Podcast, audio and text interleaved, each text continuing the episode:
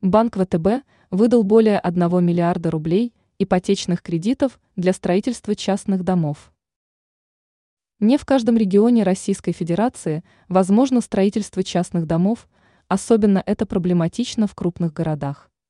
Но есть регионы, которые не совсем подходят для застройки многоквартирными жилыми домами. В таких регионах очень популярно индивидуальное жилищное строительство, ИЖС.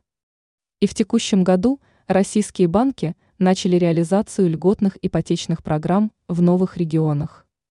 Спрос на кредиты достаточно высок, но еще не определены все категории граждан, которые могут на подобные кредиты претендовать.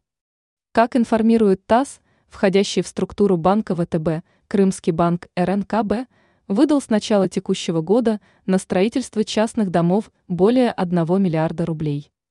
При этом отмечается, что средний размер кредита составляет порядка 4,5 миллиона рублей, при средней стоимости дома в 5,5 миллиона рублей.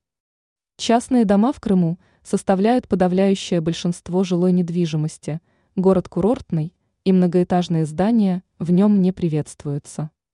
Ранее уже сообщалось, что правительство РФ сейчас переносит акцент именно на индивидуальное строительство.